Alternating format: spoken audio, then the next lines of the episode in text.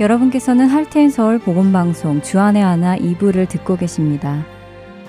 주안의 하나 2부에는 구약 성경에 나오는 이스라엘 왕들의 이야기를 공부해 보는 왕들의 이야기와 은혜의 설교 그리고 쉽게 지나쳤던 말씀들을 다시 살펴보며 더 깊게 묵상하는 내 입술의 묵상이 준비되어 있습니다.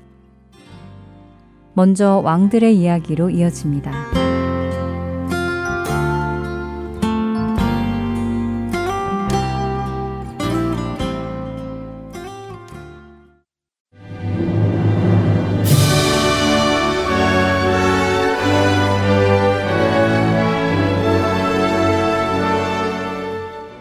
할텐 서울 복음 방송 청취자 여러분 안녕하세요. 왕들의 이야기 진행의 김민석입니다. 지난 4주간에 걸쳐 북이스라엘의 아홉 번째 왕인 요람 왕과 남유다의 여섯 번째 왕인 아하시아 왕에 대해 함께 살펴보았습니다. 특이하게도 이 두 왕은 모두 북이스라엘의 군대 장관인 예후라는 한 사람에 의해 죽게 되었지요. 군대 장관 예후는 요람 왕을 죽인 후 북이스라엘의 열 번째 왕이 됩니다. 오늘부터는 열왕기하 9장과 10장에 걸쳐 기록된 북이스라엘의 10대 왕 예후에 대해 함께 살펴보도록 하겠습니다. 예후는 지난 몇 주간에 걸쳐 나누었던 것처럼 북이스라엘의 요람 왕과 남유다의 아하시아 왕을 심판하기 위해 하나님께서 택하신 사람입니다. 그가 어떻게 기름 부음을 받았는지에 대해서는 열왕기하 9장에 자세히 기록되어 있는데요. 선지자 엘리사는 그의 제자 중 하나를 불러 허리를 동이고 기름병을 가지고 길랏 라못으로 가라고 명합니다. 그곳에 가서 님시의 손자이자 여호사밧의 아들, 당시 이스라엘의 군대 장관이었던 예후를 찾아가 그의 머리에 기름을 붓고 그를 이스라엘의 왕으로 삼으시겠다는 하나님의 말씀을 전하라고 하지요. 길르한 라못은 당시 북이스라엘과 아람이 전쟁을 하고 있는 곳이었습니다. 예후는 이스라엘의 군대 장관으로 그곳을 지키고 있었고 이스라엘 왕이었던 요람은 전쟁 중 부상을 당해 이스라엘로 내려가 있는 상황이었습니다. 엘리사의 제자가 길랏 라못에 도착했을 때 여러 군대 장관들이 둘러앉아 있었습니다. 엘리사의 제자는 그들 사이에 있던 예후를 따로 불러 그와 함께 집으로 들어갑니다. 열왕기하 9장 6절에서 10절의 말씀입니다. 예후가 일어나 집으로 들어가니 청년이 그의 머리에 기름을 부으며 그에게 이르되 이스라엘 하나님 여호와의 말씀이 내가 내게 기름을 부어 여호와의 백성 곧 이스라엘의 왕으로 삼노니 너는 네 주 아합의 집을 치라 내가 나의 종 곧 선지자들의 피와 여호와의 종들의 피를 이세벨에게 갚아 주리라. 아합의 온 집이 멸망하리니 이스라엘 중에 매인자나 노인자나 아합에게 속한 모든 남자는 내가 다 멸절하되 아합의 집을 느바세 아들 여로보암의 집과 같게 하며 또 아히야의 아들 바하사의 집과 같게 할지라. 이스라엘 지방에서 개들이 이세벨을 먹으리니 그를 장사할 사람이 없으리라 하셨느니라 하고 곧 문을 열고 도망하니라 엘리사가 직접 가지 않고 자신의 제자를 보낸 것도 또 그 제자가 다른 사람이 없는 은밀한 곳으로 예후를 부른 것도 예후를 통해 반역이 일어날 것을 여호람 왕이 알아채지 못하도록 하기 위함이었습니다. 엘리사의 청년은 하나님께서 예후를 이스라엘의 왕으로 삼으시고 예후를 통하여 아합의 집을 심판하실 것임을 전했습니다. 그리고 나서는 문을 열고 도망갔지요. 엘리사의 제자가 도망가고 동료 장관들 중 한 명이 예후에게 그 미친 자가 무슨 이유로 왔다 갔는지 묻습니다. 여기서 미친 자란 악한 선지자들을 경멸하거나 조롱할 때 사용하던 표현인데요. 갑자기 왔다가 사라지는 선지자의 제자를 보며 그의 행동을 조롱한 것입니다. 이에 예후는 그 사람과 그가 말한 것을 너희가 알지 않느냐고 반문합니다. 예후가 이렇게 말한 이유는 예상치 못하게 갑자기 기름 부음을 받고 이스라엘의 왕이 될 것이라는 하나님의 말씀을 전해 들었기에 혹시 동료들이 자기 몰래 모든 것을 계획하고 자신을 왕으로 삼으려 하는 것일지 모른다는 생각에 확인하기 위함이었습니다. 그러나 동료들은 자신들은 정말 알지 못한다며 선지자의 청년이 와서 무슨 이야기를 했는지 이야기해 달라고 하지요. 동료들이 꾸민 것이 아니라는 것을 확인한 예후는 하나님께서 자신에게 기름을 부어 이스라엘 왕으로 삼겠다고 하신 것을 전합니다. 이를 들은 무리는 각자 자기의 옷을 가져다가 예후의 발 아래 깔고 섬돌, 곧 건물의 계단을 임시 왕좌로 만들어 나팔을 불며 예후를 왕으로 인정하지요. 예후가 전쟁 없이 반란에 성공을 하려면 요람이 이 사실을 모를 때 그를 기습적으로 공격하는 것이 중요했습니다. 그래서 예후는 길르앗 나못 성읍을 모두 봉쇄하고 아무도 나가지 못하게 하고는 자신은 병거를 타고 이스라엘로 내려가지요. 이스라엘 성읍을 지키던 파수꾼이 멀리서 오는 예후의 무리를 보고는 요람에게 이 사실을 보고합니다.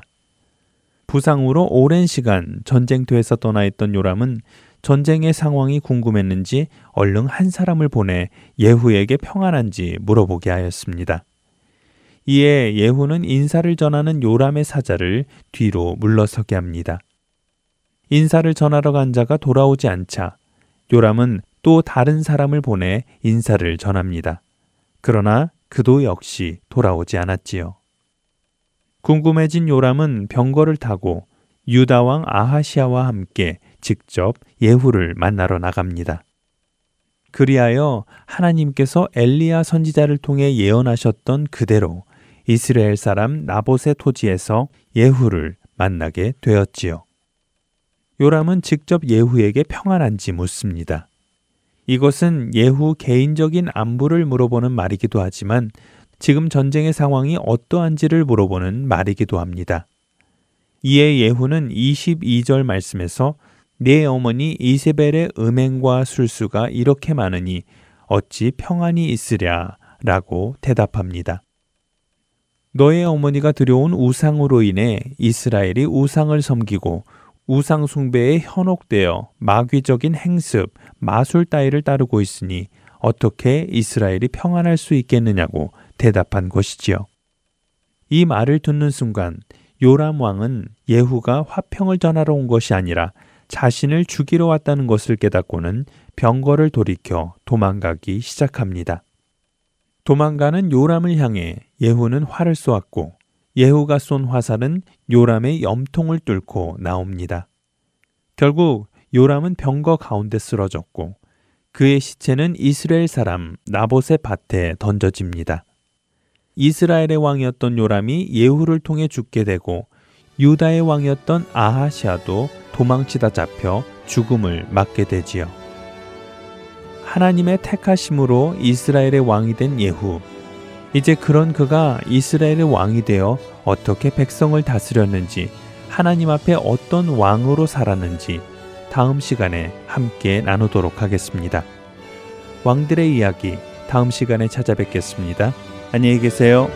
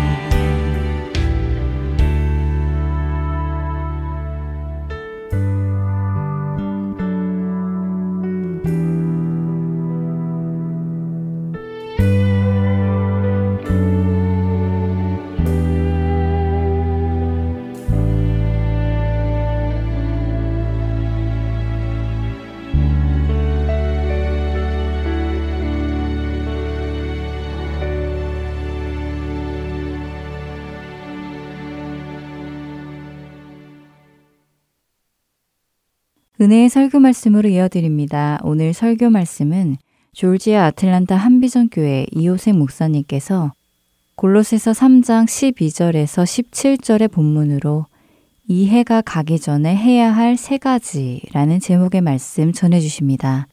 은혜의 시간 되시길 바랍니다.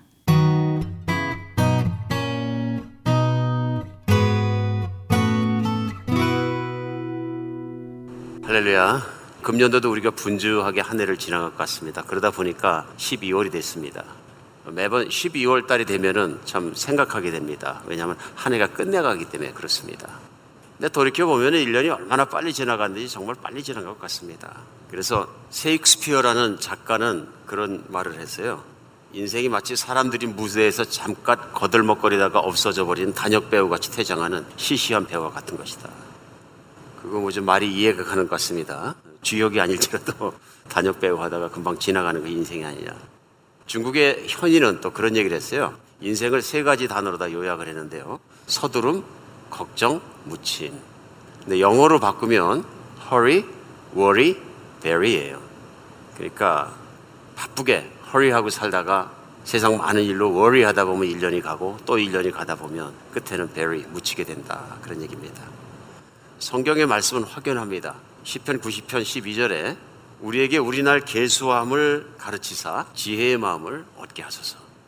우리 하나님께서는 우리가 지혜롭게 살기를 원하시는데 어떻게 보면 매년 연말이 있다는 것이 저희들에게 유익하다. 왜 유익하냐 하면은 이 연말을 지내면서 우리의 날수를 계수할 수가 있다. 그런 얘기입니다. 또 한 해가 지나가기 때문에 해가 없어요. 바뀌는 해도 없고 그러면은 계속 지나가다 태어났다 죽었다 이렇게 끝날 것인데 근데 연말이 있고 연초가 있고 이런 시즌이 돌아오는 말이면서 우리 날수를 세볼 만한 그러니까 우리 인생을 돌이켜 볼 만한 기회를 주셨다. 그래서 우리가 얻게 되는 것이 뭐냐면 지혜입니다. 그 지혜를 얻어서 우리가 하나님이 주신 이 땅 가운데 살아가는 기간 동안에 잘 살아갈 수 있도록 주신 하나님의 복이다. 이렇게 성경은 말씀하십니다. 오늘 본문 말씀 골로새서 3장 12절로 17절 말씀 안에서 우린 이 한 해를 정리하면서 우리가 꼭 점검하고 또 꼭 알아야 될 것 세 가지를 함께 찾아서 우리 하나님 말씀 안에서 그 지혜를 얻는 시간이 되었으면 좋겠습니다. 우리 신앙인의 지혜는 다른 곳에 있지 않고 하나님의 말씀 안에 있습니다. 그 말씀이 우리를 정말 지혜롭게 살도록 인도해 주시는 그런 주일 아침이 될 줄 믿습니다. 오늘 본문 말씀은 선교를 하다가 감옥에 갇힌 사도 바울이 골로새 교회에 보낸 편지입니다. 아마 골로새 교회는 사도 바울이 직접 개척한 것 같지는 않습니다. 그러나 에베소 교회에 가장 오랜 기간 동안 머물렀기 때문에 에베소 교회에서 복음을 전하고 하는 동안에 세워진 제자가 아마 세웠던 교회인 것 같습니다. 성경에 나오는 이름은 에바브라라는 사람이 복음을 듣고 복음을 배워서 교회 개척자가 되어서 자기가 살던 골로새 지역에 복음을 전하고 교회가 되었습니다. 성경 안에는 골로새서 외에 같은 지역에서 사역을 하고 있던 빌레몬이라는 사람이 나옵니다. 아마 에바브라와 함께 동역했던 사람이었던 것 같습니다. 특별히 오늘 소시는 에바브라가 사도 바울이 로마 감옥에 갇혀 있을 때 사도 바울을 섬기기 위해서 로마로 찾아옵니다. 그래 감옥 생활하던 그에게 위로를 전한 것뿐만 아니라 골로새서의 교회의 현황에 대해서 보고를 했던 것 같습니다. 그런 과정 중에서 골로새 교회에 문제가 있는 것들을 하나하나 보고를 했고 거기에 대한 처방으로 사도 바울이 편지를 보냅니다. 그것이 바로 골로새서입니다. 그렇기 때문에 우리는 오늘 골로새 교인들이 가지고 있던 동일한 문제가 오늘날 우리 교회에 있을 수 있고 우리의 신앙생활 속에 있을 수 있기 때문에 우리는 우리 신앙생활과 우리의 모든 교회 생활을 돌아볼 수 있는 점검할 수 있는 기회를 오늘 말씀은 제공하고 있습니다. 사도 바울이 골로새 교회 처방으로 내왔던 오늘 본문 말씀을 통해서 우리는 우리의 삶과 우리 교회에 있는 문제가 있는 문제들 또 크게는 우리 교포교회와 또 넓게는 모든 말씀을 듣는 사람들과 함께 말씀을 대하는 사람들에게 그 지혜와 길이 생기는 연말을 잘 결산할 수 있는 여러분과 제가 되었으면 좋겠습니다. 오늘 본문 말씀은 시작이 골로새 3장 12절을 읽기 시작하면 그러므로 이렇게 시작합니다. 그리고 너희는 하나님의 택하사 거룩하고 사랑받는 자처럼 극률과 자비와 겸손과 온유와 오래 참음으로 옷 입고 누가 누구에게 불만이 있거든 서로 용납하여 피차 용서하되 주께서 너희를 용서하신 것 같이 너희도 그리하고 이 모든 것 위에 사랑을 더하라 하고 말씀하십니다. 사랑을 더하라고 말씀하시면서 이는 온전하게 매는 띠느니라고 말씀하십니다. 이는 온전하게 매는 띠니라. 그러니까 오늘 첫 번째 말씀은요. 무슨 말씀하시냐 하면은 누구에게 불만이 있거든 피차 용납하고 용서하라. 거기서 끝나지 말고 사랑으로 묶어라 하고 얘기합니다. 이 한 해가 가기 전에 오늘 이 말씀 우리에게 던져주시는 도전이 있습니다. 그것이 뭐냐면 관계의 매듭이 다 풀렸는가 하는 것입니다. 우리가 1년이란 세월을 또 살아가다 보면 작년 연말까지 관계가 다 풀렸는지 모르지만 좋은 관계도 생기지만은 관계의 매듭들도 생기는 것을 볼 수 있습니다. 1년 365일 지나가면서 매일매일 우리는 사람을 만나고 사람 안에서 관계를 맺으며 살아갑니다. 특별히 가족 관계도 그렇고요. 우리가 가장 많이 살아가는 교회 안에서 교우 관계도 그런 것 같습니다. 직장 안에서 직장 관계도 그런 것 같습니다. 생각해 보면 지난 1년간의 삶은 모든 것이 사람들 속에서 사람들과 함께 살아가는 관계로 이어진다는 걸 우리는 알 수 있습니다. 우리 그렇게 되면 인생을 살는데 인생살이라는 건 뭐냐면 나 혼자 살아가는 것이 아니라 사람들과 더불어 어떻게 살아가느냐 하는 것입니다. 오늘 사도 바울은 골로새 교회에 당부합니다. 그것이 뭐냐면 누가 누구에게 불만이 있거든 서로 용납하라 하고 얘기합니다. 그러니까 그 얘기는 뭐냐면 교회 안에 누가 누구에게 서로 간에 불만이 있는 사람들이 많고 불평이 많았다 하는 실제로 오늘 본문 말씀은 12절에 그러므로 하고 시작합니다. 그 앞에 있는 문장과 연결이 되는데요. 그 앞에 사실은 골로새 3장 8절에 보면 사도 바울이 이런 당부를 합니다. 이제는 너희가 이 모든 것을 벗어버리라 그러면서 몇 가지를 지적합니다. 분함과 노여움과 악의와 비방과 너희 입에 부끄러운 말이라 너희가 서로 거짓말하지 마라 그 옛사람과 그 행위를 벗어버리라 얘기합니다. 그러니까 골로새 교회 안에 있는 문제 중에서 성도 중에서 화를 많이 내는 분이 계셨든지 아니면 화가 가라앉지 않는 분이 있을 수 있다. 노여움과 악의와 비방과 어떤 형제와 자매에 대해서 악한 감정을 가지고 있었다. 마음에 들지 않는 거스리는 마음을 가지고 있었다. 쉽게 생각하면 서로를 향해서 쓴 마음을 가지고 있었다. 그 사람 생각하면 쓰다 그런 얘기. 그러니까 쓰면은 나오는 게 뭡니까? 악한 말과 비방과 비난이 나올 수 있다. 너 입에 부끄러운 말, 서로 거짓말까지도 하게 된다 하는 것이 나와 있습니다. 이런 것들이 사도 바울은 구절에서는 옛사람과 그 행위다 이렇게 얘기합니다. 결국은 옳고 그름의 문제보다도 더 중요한 것은 내가 그런 것에 만약에 출랩돼서 그런 것이 내 삶을 통해서 나오고 내 관계 속에 그런 것이 있다면 그것은 새 사람의 삶의 모습이 아니라 내 옛사람의 삶의 모습이라는 것을 얘기하고 있습니다. 근데 우리가 인생을 살다 보면 쓴 마음을 가지고 살지 않는 것이 그렇게 쉬운 일은 아닙니다. 어느 분이 간증한 말씀 속에 그런 것이 있습니다. 잘 믿는 집에 며느리로 시집을 갔는데 사람들이 그런 집에 시집 가면은 마음고생도 안 하고 몸고생도 안 하고 너무 시집 잘 갔다고 칭찬 많이 해서 자식도 그런 줄 알고 기쁘게 결혼했답니다. 근데 조금 시간이 지나가니까 사람들의 말과 자신의 기대와는 정반대로 결혼 생활이 가고 있는 걸 발견했다. 왜냐하면 시부모님을 모시고 같이 살아야 되는 환경이었는데 시부모님 하루 세 끼 밥을 차려드리고 이렇게 했는데도 시부모님께서 고맙다는 생각을 하는 것보다는 자기 마련한 식사에 대해서 좀 불편하게 말씀하시는 말씀이 많았고 언젠가는 밥을 하다 보니까 밥이 좀 부족해서 자기 밥은 없기 때문에 시부모님 섬기고 자기는 라면을 끓여 먹었는데 시어머니가 보시더니 너만 별님이 해먹냐? 그러신다. 너무 스트레스 받아가지고 남편이 안수 집사님이신데 교회에 남편에게 이제 처음으로 부모님이 날 이렇게 힘들게 한다 하고 얘기를 했더니 남편이 그러더래요. 당신 기도하지 않으니까 그렇지. 당신은 영성생활과 기도가 부족한 사람이야. 근데 그때부터 남편에게 화가 나더라. 여러분 대개 우리는 시험에 된다 그럽니다. 시부모에게 시험 들고 남편에게 시험 들고 가정에서 쓴 마음이 생기게 되는 것입니다. 쓴 마음 생기는 것 너무 쉽게 들어오는 것 같습니다. 일상 중에 나의 기대가 깨어질 때 나의 모든 것이 제대로 되어지지 않을 때 우리 금방 쓴마음이 생깁니다. 남편이 말한 것도 맞는 거죠. 하나님 앞에 가서 나를 용서하신 예수 그리스도 앞에서 내가 늘 성령 충만하게 살면 쓴마음이 생기지 않는데 맞습니다. 근데 그 맞는 것 자체가 더 쓰게 합니다. 더 힘들게 합니다. 그런 남편의 에리튜드가 싫습니다. 남편의 말은 맞지만 오늘 사도 바울이 말씀하신 무엇이 없어요? 사랑의 매는 띠가 없는 거예요. 사랑으로 들어주고 사랑으로 용납해주고 아내의 힘든 걸 받아들여 줄 수 있는 용납과 용서와 사랑이 부족하다는 걸 느낄 수 있습니다. 교회 생활 하다 보면 쉽게 쓴 마음 생깁니다. 누군가 내게 얼굴 표정만 정말 조금 불편하게 대해도 우리는 마음이 불편합니다. 그리고 그 쓴 마음이 생기면 풀리질 않습니다. 혹시 이것이 우리 문제가 아닙니까?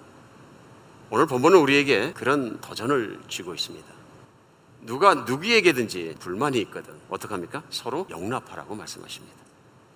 용납은 무엇이냐면 받아들이는 것입니다. 판단 없이 조건 없이 그냥 일단 받아들이는 것을 용납. 그러니까 교회 안에서 그랬다면 그가 내 형제이고 내 자매이고 그리스도께서 피 흘려 돌아가신 하나님의 사랑을 받는 내 형제 자매라는 것을 이유로 받아들여라 그런 뜻입니다. 왜냐하면 사람은 다 다르기 때문에 그렇습니다. 이제 공동체 안에 함께 살아가다 보니 누가 누구에게 불만이 없는 교회는 없다. 그렇지 않겠습니까? 불만이 없게 만드는 것이죠. 누가 만드시냐면 하나님께서 만드신다. 근데 오늘 본문은 저에게 가르쳐 주시는 것이 있습니다. 그러면 어떻게 불만이 없는 인생을 사느냐? 오늘 사도 바울이 저에게 주시는 건 뭐냐면 서로 용납하라. 피차간에 일어난 일이죠. 용납하라고 얘기하는데요. 그 앞에 절에 보면 그러므로 너희는 하나님이 택하시고 거룩하고 사랑받는 자처럼 극률과 자비와 겸손과 온유와 오래 참으로 옷 입어라 하고 얘기 나옵니다. 그리스도를 입어라. 옛사람을 벗어버리고 새 사람을 입어라. 또 새 사람을 입은 것을 기억하라. 근데 그 새 사람에서 나오는 성품의 특성 몇 가지가 딱 나옵니다. 12절에. 그렇죠? 근데 그 중에서 제 생각에는 다섯 가지 중에서 덕목 중에서 뒤에 나온 세 가지가 꼭 입어야 되는 용납하는 사람에게 필요한 덕목들입니다. 그것이 뭐냐면 겸손과 온유와 오래 참음입니다. 어떤 사람을 내가 용납하기 위해서 꼭 필요한 건 뭐냐면 내가 겸손해져야 합니다. 나도 틀릴 수 있다. 나에게도 부족한 점이 많다. 나도 온전하지 못하다. 내가 그리스도 앞에서 내가 바라볼 때 내 자신의 모습은 너무나 부족한 사람이다. 겸손함이죠. 자기의 자신의 모습을 있는 그대로 보게 된 것이죠. 반대로 교만하게 되면 엄청나게 비판하는 것 같습니다. 우린 길 위에서 운전하면서도 마찬가지죠. 이 도로가 다 내 것이라는 가정 안에서 내 것인 것처럼 사는 것은 교만한 것이죠. 내가 도로를 산 적이 없는데 나 혼자만 쓰는 것은 아닌 것이죠. 혼자 질 수만한 능력도 없는 것이죠. 그럼에도 불구하고 우리는 다 내 것인 것 마냥 잘못 생각했을 땐 교만이죠. 그러나 수십만 수백만의 사람들이 공유해야 되고 같이 참고 살아가야 된다는 기본적인 것을 내가 받아들이 겸손하게 생각할 때는 누가 좀 어찌하고 했을지라도 아 그럴 수 있지 하고 받아들일 마음이 된다 하는 것입니다. 오늘 우리에게 겸손한 마음, 그리스도를 생각하면서 나의 부족함을 바라면 겸손한 마음이 있으면 받아들일 수 있다. 또 하나님께서 얼마나 사람을 다르게 만들어 주셨는지 그렇게 다르고 성격이 다르고 말투도 다르고 인생을 다르게 살아왔고 다른 환경에 살아가고 판단을 다른 방법으로 할지라도 그리스도 안에 형제로 받아들일 수 있는 그것은 겸손해야 나온다. 겸손과 온유함과 오리 참음 하나님이 나를 참아주신 것처럼 나도 형제를 참아줘야 된다. 이것이 용납의 기본 정신입니다. 용납은 예수 그리스도께서 받아주신 형제와 자매를 나는 배척하지 않는다는 기본적인 믿음에서부터 출발합니다. 마치 믿음 생활하는데 조건이 어떤 행위의 조건이 있는 것처럼 카테고리들을 걸기 시작할 때, 내 기준적 기준을 세우기 시작할 때 우리는 사람들을 받아들이지 못합니다. 1년간 우리는 불만의 도수를 높여갈 수도 있습니다. 이걸 해결하지 않으면 그 사람을 볼 때마다 사랑할 수 없고 또 그 사람을 볼 때마다 아픔을 안게 되고 결국은 쓴 마음으로 발전하게 되는 것 같습니다. 우리 마음속에 이런 쓴 마음을 가지고 있으면 하나님 말씀이 적용되지 않을 뿐더러 나도 내 신앙 생활과 내가 기쁨 생활과 내가 하나님 안에 누릴 수 있는 그런 생활을 하는데 장애를 많이 겪습니다. 두 번째는 용납해서 받아들이면서 끝나지 않고 오늘은 뭐라고 말씀하시냐면 용서하라고 얘기하십니다. 용서는 왜 필요하냐면요. 실제로 상대방이 잘못됐을 때 필요합니다. 그럼에도 불구하고 성경이 말씀하시는 건 뭐냐? 용서하라고 말합니다. 그러면 12절에 나와 있는 앞절에 나와 있는 어떻게 용서하는 용서의 힘이 어디서 나오냐면요. 12절에 나와 있는 다섯 개 덕목 중에서 극률과 자비가 용서에 필요한 힘이라고 생각합니다.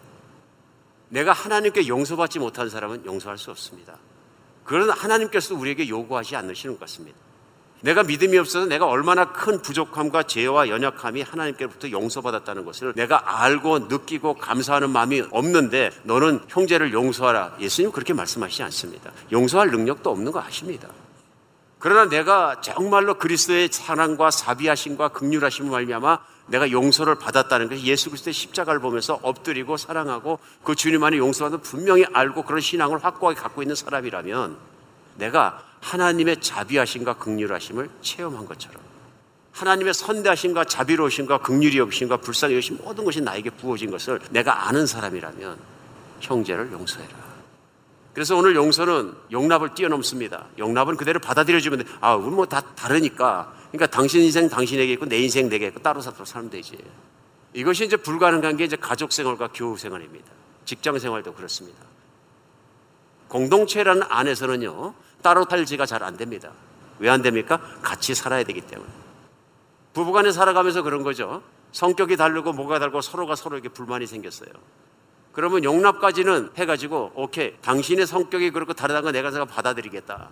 그럼 당신 길 당신 가고 내 길 내가 가고 당신 태도 당신 있고 당신 거 당신 쓰고 당신 방 당신이 자고 내 방은 내가 자고 당신 끓여 먹는 거 당신 취향대로 끓여 드시고 나 그런 거내 취향대로 우리 한 지붕에서 살지만은 각자가 서로 존중합시다. 여기까지 갈 수 있다는 얘기예요. 근데 문제는 뭡니까? 하나가 되지 않는다니. 결국 하나가 되는 건 뭐냐면 그것을 넘어서는 사랑이 있어야 되는데 위와 극률의 마음 없이는 안 되는 것이다. 그러니까 부부가 살면서도 남남으로 살 수 있지 않습니까? 전혀 남남. 서로 건들지 말자. 각자 독립선언을 한 것이죠. 이러면 가정이 망가지는 것입니다. 교회도 그렇습니다. 아, 그 성도님은 그 성도님대로 그냥 인생길 가라고 나는 내 길 가고 무시하면 되지 뭐. totally ignore. 우리 쉽게 내릴 수 있는 편안한 결론입니다. 근데 성경은 그렇게 살지 못하도록 하십니다.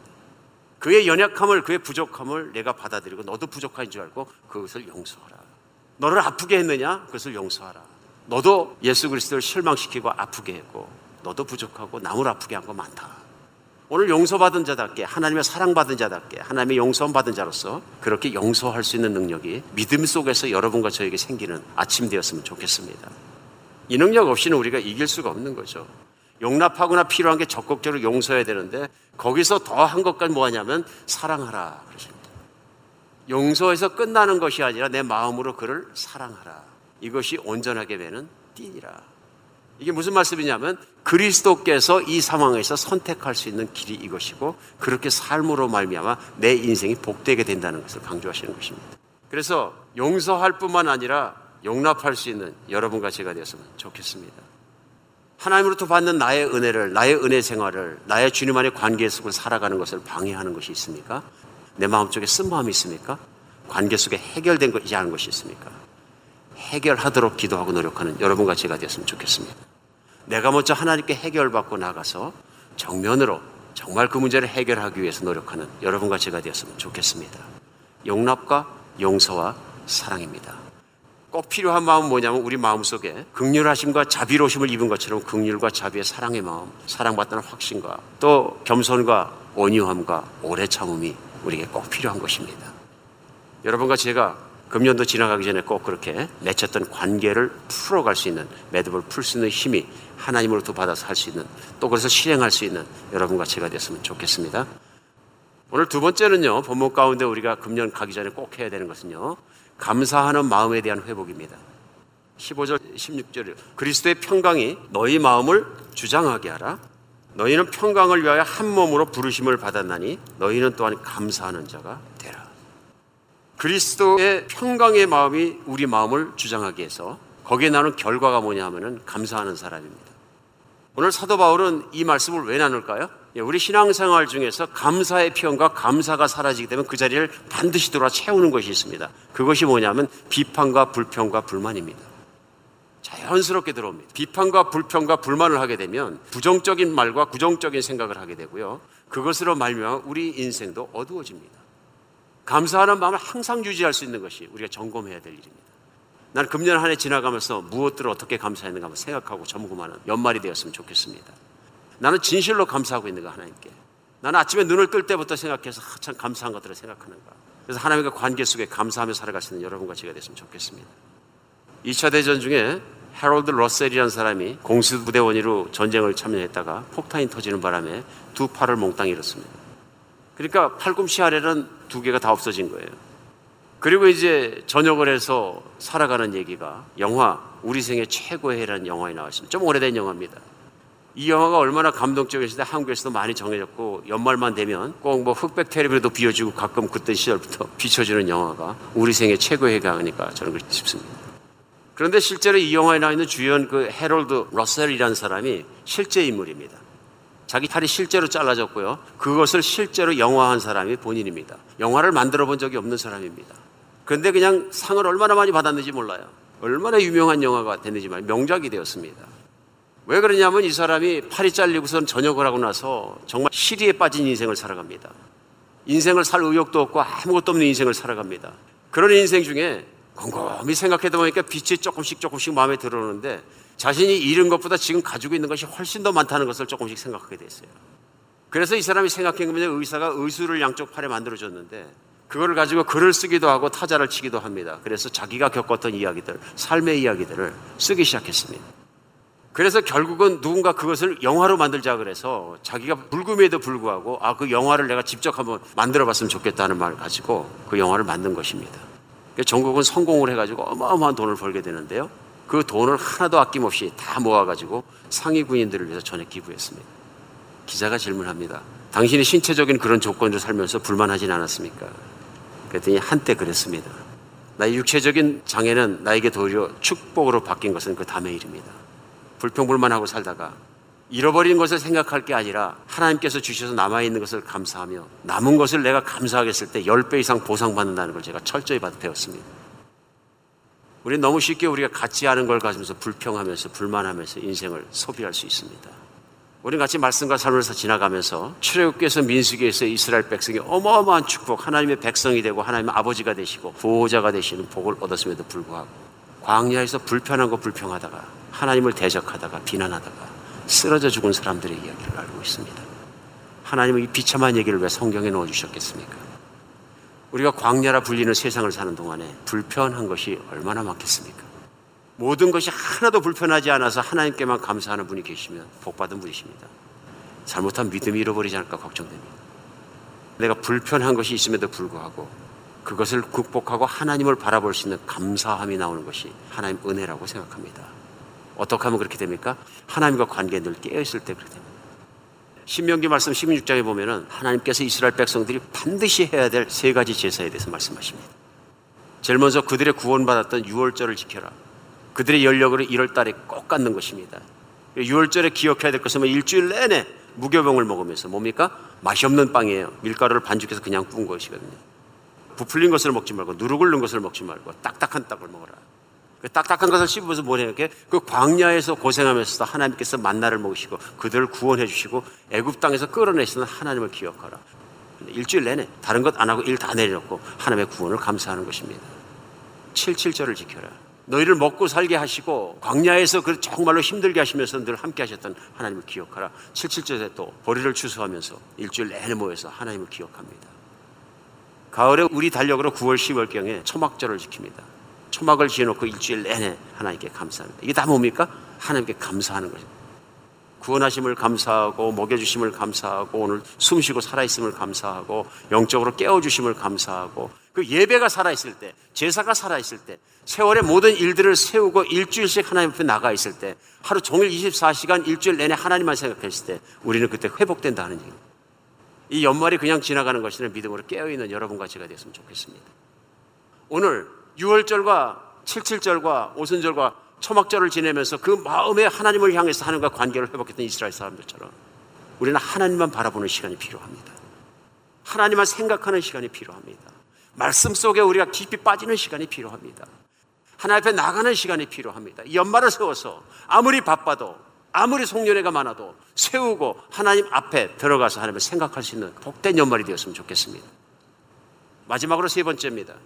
이 해가 복된 해가 되기 위해서 우리 꼭 필요한 것은 무엇이냐면요. 성도의 교제를 회복해야 합니다.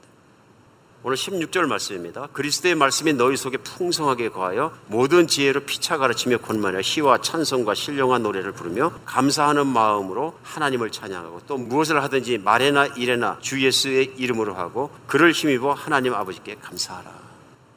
제일 먼저 뭐라고 말씀하세요? 말씀이 너희 속에 풍성하게 거하여 모든 지혜로 피차 가르치라. 교회 공동체의 삶을 말하고 있습니다. 가정 예배를 얘기하고 있습니다. 우리가 모일 때마다 가장 중요한 것은 뭐냐면요. 하나님의 말씀이 그 안에 풍성하게 있게 하라. 연말이 됩니다. 우리 많은 모임 속에 들어갈 수 있습니다. 여러 종류의 모임 속을 우리가 만날 수 있습니다. 동창회도 있고 무슨 회도 있고 뭐도 있고 연말에 어떤 교회 모임도 있고 많은 모임 속에 우리가 만나게 될 것입니다. 그 중에 가장 중요한 것은 뭐냐면요. 우리가 만나는 공동체가 하나님 말씀으로 말미암아 다스려지게 하십시오. 많은 종류의 교제가 있을지라도 하나님의 말씀의 은혜가 빠져버리면 그 교제는 결국은 세속적인 교제로 흘러버립니다. 나중에 세속적인 교제의 결과는 빤합니다. 친해졌을지 모르지만 그 친한 것이 기대를 만들고 기대가 깨지면 또 서로 불만이 생기고 서로 비난하게 되고 또 관계가 깨집니다. 얼마나 연약한지 말 금방 깨집니다. 오래 가지 않습니다. 몇 개월만 같이 지나면 또 친한 것만큼 빨리 깨집니다. 이것이 우리 연약함 아닙니까? 하나님 말씀이 거해야 계속 갑니다. 우리 공동체 안에 작은 모임들의 그룹 안에 하나님 말씀이 풍성하게 거하는 곳으로 찾아 들어가십시오. 그럼 오늘 권면은 무엇이냐면요. 작은 그룹에 말씀이 충만히 거하는 곳으로 내가 찾아 들어가라 하는 말씀입니다. 우리 연말에는 우리가 곰곰이 생각해 보면서 내 안에 신앙생활 중에 망가진 공동체의 삶이나 그런 것들이 무엇인가 생각해 보면서 그 공동체 안으로 겟인 하는 여러분과 제가 되었으면 좋겠습니다.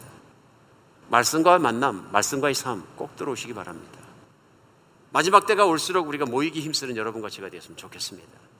신앙의 최고봉은 다른 사람을 내가 겸손하고 사랑을 가지고 섬기고 공동체 안에 내가 섬김의 삶으로 들어갔을 때 이루어지는 것입니다. 예수께서 그리 하신 것처럼. 예수는 3년 반 동안 자기를 내어주시고 제자들을 섬기셨습니다. 그 예수를 사랑하는 우리로서 이 연말이 우리에게 복된 연말이 되었으면 좋겠습니다.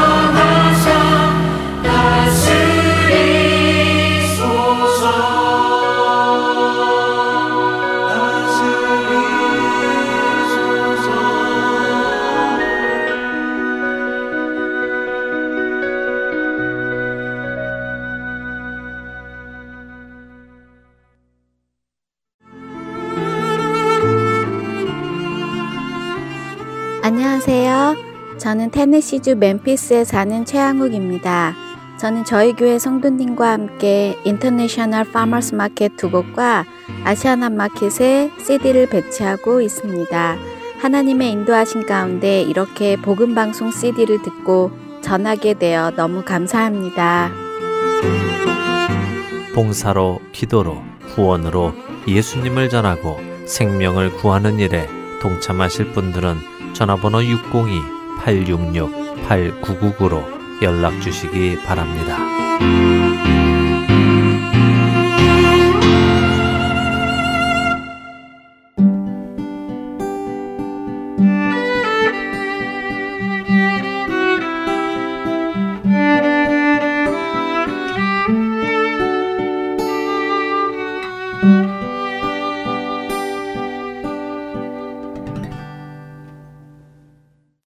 계속해서 내 입술의 묵상 보내드립니다.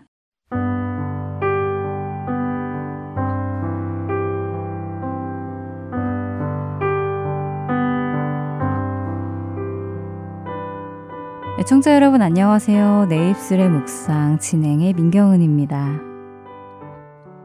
요한복음 2장에 따르면 예수님은 공생애를 시작하신 후 가나의 혼인잔치에서 물로 포도주를 만드는 표적을 보여주시고는 6월절을 맞아 예루살렘에 올라가시는 장면이 나옵니다.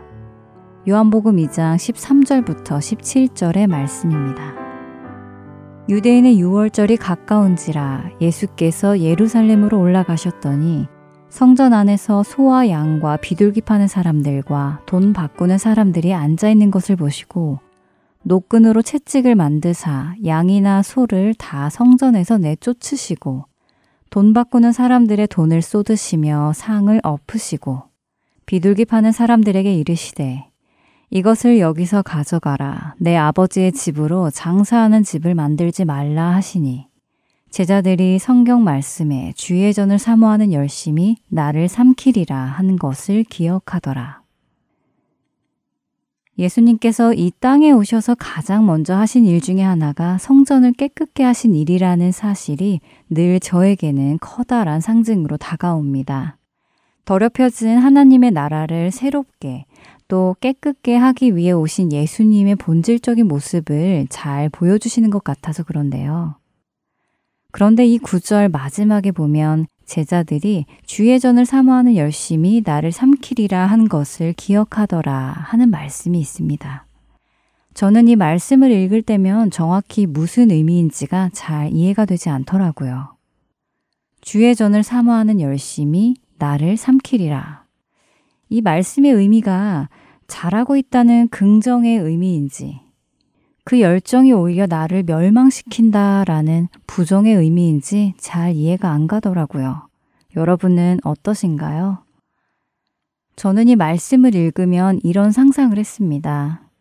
이제 막 사역을 시작하신 예수님을 따라 예루살렘에 간 제자들이 예수님께서 노끈으로 채찍을 만들어 양과 소를 성전에서 내쫓으시고 돈 바꾸는 사람들의 돈을 쏟으며 상을 엎으시는 모습을 보며 와, 이거 큰일 났다. 저렇게 심하게 하시면 봉변을 당하실 텐데 라고 생각하는 제자들의 모습을 상상하곤 했지요. 주의 전을 사모하는 열심이 나를 삼키리라 라는 말씀이 저렇게 열심을 내다보면 큰 봉변을 당할 것이다. 목숨이 위태롭게 된다 라고 이해했습니다. 그런데 같은 구절을 다른 번역본으로 보니 제가 생각하고 있던 의미와는 사뭇 다르다는 것을 알게 되었는데요. 현대인의 성경은 같은 구절을 이렇게 말씀하십니다. 그러자 제자들은 주의 성전을 위하는 열심이 내 속에 불타오릅니다. 라고 쓰인 성경 말씀이 생각났다. 공동 번역 역시 이렇게 번역했습니다. 이 광경을 본 제자들의 머리에는 하나님이시여 하나님의 집을 아끼는 내 열정이 나를 불사르리이다 하신 성서의 말씀이 떠올랐다. 그러니까 이 말씀은요. 성전, 곧 하나님의 집을 향한 열정에 불타오르고 있는 예수님의 모습을 보았다는 의미였습니다. 언제나 온유하시고 사랑이 넘치는 말과 행동으로 남들을 대하시던 예수님께서 하나님의 집이 그리고 하나님의 이름이 더럽혀진 것을 보시고는 불같이 분을 내신 것이었습니다. 평소에 예수님의 모습과는 다른 직접 채찍을 들고 상을 뒤엎기까지 하는 모습을 보여주셨지요. 그런 예수님의 모습을 보며 제자들은 하나님의 집을 향한 열정에 불타오른다는 시편 69편 9절의 말씀이 떠오른 것이었습니다. 그리스도인들은 모든 면에서 온유하고 남을 배려하고 사랑해야 합니다. 예수님처럼 말이지요. 그러나 우리 하나님의 이름이 더럽힘을 받거나 그분의 영광에 누군가가 도전할 때 우리 역시 주의 전을 사모하는 열심에 불타올라야 할 것이라고 생각합니다. 다윗은 하나님의 이름과 하나님의 백성을 모욕하는 골리앗에게 나아가며 이렇게 말합니다. 사무엘상 17장 45절입니다. 다윗이 블레셋 사람에게 이르되 너는 칼과 창과 단창으로 내게 나아오거니와 나는 망군의 여호와의 이름 곧 내가 모욕하는 이스라엘 군대의 하나님의 이름으로 내게 나아가노라. 하나님의 이름을 모욕하는 거인 골리앗 앞에 모든 사람들이 두려워 떨고 있을 때 다윗은 물매의 만을 가지고 당당히 나아가 맞섭니다. 우리에게도 이러한 열정이 있는지 돌아보게 됩니다. 하나님의 이름이 여기저기에서 모욕을 받고 더럽힘을 받고 있는 때에 우리는 과연 그분을 위해 일어설 수 있을지, 그분을 향한 열정에 불타오르고 있는지 돌아보게 됩니다. 2019년을 마무리하며 우리 각자의 신앙을 점검해 보는 시간을 가지길 원합니다. 우리 안에 주님을 향한 열정이 있는지 확인하시고 다가오는 새해에는 주를 향한 열정이 우리 모두를 삼키는 놀라운 일이 있게 되기를 소망합니다.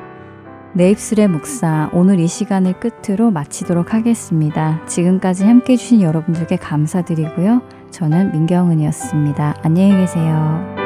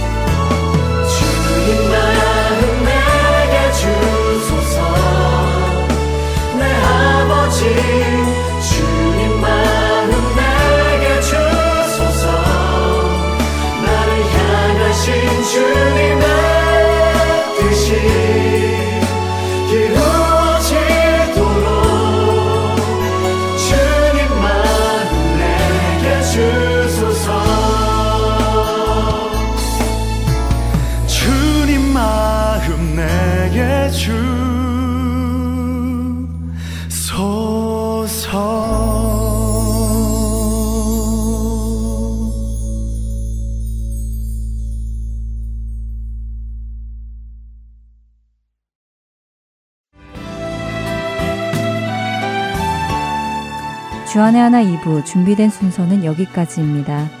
함께 해주신 여러분께 감사드립니다. 다음 시간에 뵙겠습니다. 안녕히 계십시오.